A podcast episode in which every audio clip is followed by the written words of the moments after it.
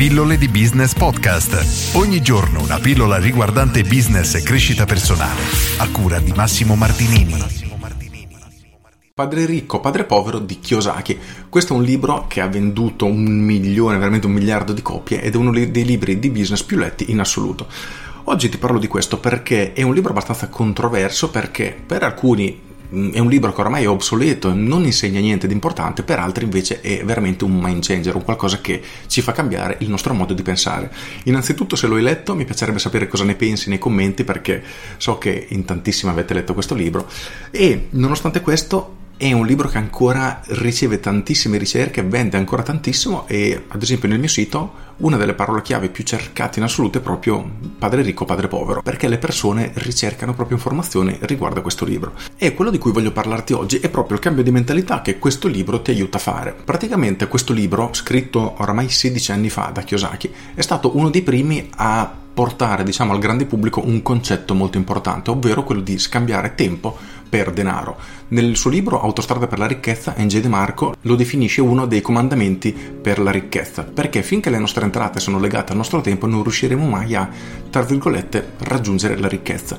Enge De Marco lo tratta in un modo, Kiyosaki lo tratta in un altro, ma effettivamente è un concetto assolutamente fondamentale e il punto è molto semplice, nel senso che finché le nostre entrate sono legate all'utilizzo del nostro tempo, noi avremo sempre un limite. Facciamo un esempio e faccio sempre il solito. Se sono un massaggiatore, posso farmi pagare tantissimo, ma nel momento in cui smetto di massaggiare, questo è un problema perché io sto vendendo il mio tempo in cambio di denaro e oltre ad avere un limite, quindi più di lavorare ipoteticamente 24 ore al giorno, se smettessi di farlo azzererei completamente i miei guadagni e questo è un grosso problema dei lavori tradizionali.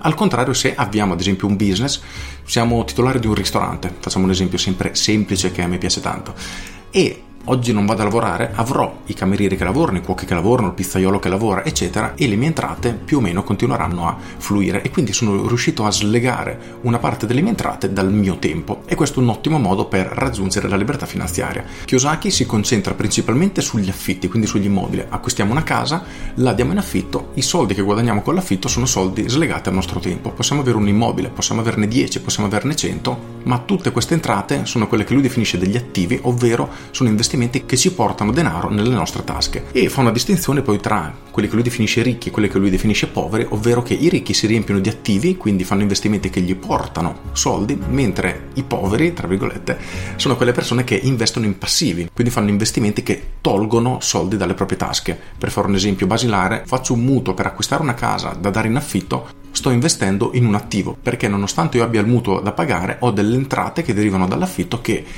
idealmente sarà più alto della mia rata del mutuo, quindi sto generando effettivamente delle entrate. Al contrario, se io acquisto casa, faccio un mutuo per pagare casa, ogni mese avrò delle uscite e in quel caso mi sto riempendo di passivi. Questo più o meno è il concetto generale, ma a mio avviso il vero punto chiave di questo libro, oltre a fare la distinzione di attivi e passivi e diciamo che ci proietta, inizia a farci vedere il mondo in maniera bianco-nero, nel senso quello che sto facendo è un attivo, quindi mi genererà delle entrate o è un passivo, quindi mi toglierà dei soldi. Oltre a questo che è importantissimo, quello che mi ha colpito tanto è proprio il discorso dello slegare il proprio tempo dalle proprie entrate, perché se noi ci guardiamo attorno, veramente il, forse il 99% delle persone sta vendendo il proprio tempo in cambio di denaro ed è una situazione in cui quella che Kiyosaki infatti definisce la ruota del criceto, nel senso tu puoi correre più veloce più veloce ma più di un tot non riuscirai a fare e resterai sempre all'interno di questa ruota.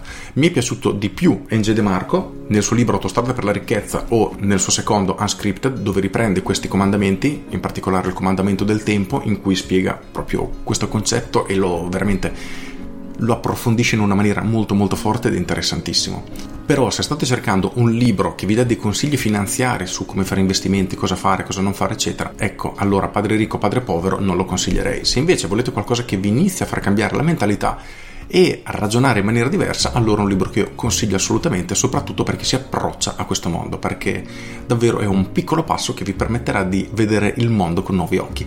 Con queste tutte, io sono Massimo Martinini e ci sentiamo domani. Ciao!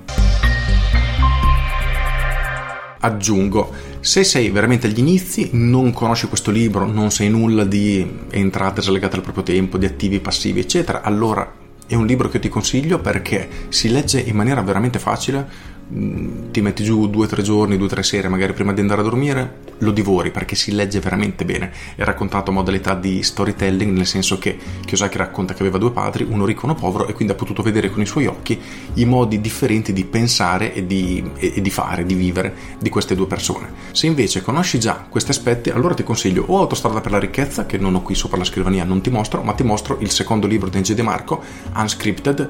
Ti direi che uno vale l'altro, sono due libroni veramente belli e sono tra i libri più belli che io abbia letto negli ultimi anni. Quindi se sei già un pochino avanzato, o Autostrada per la ricchezza o Unscripted, entrambi sono di MJ De Marco, due libri assolutamente consigliati. Con questo è tutto davvero e ti saluto. Ciao!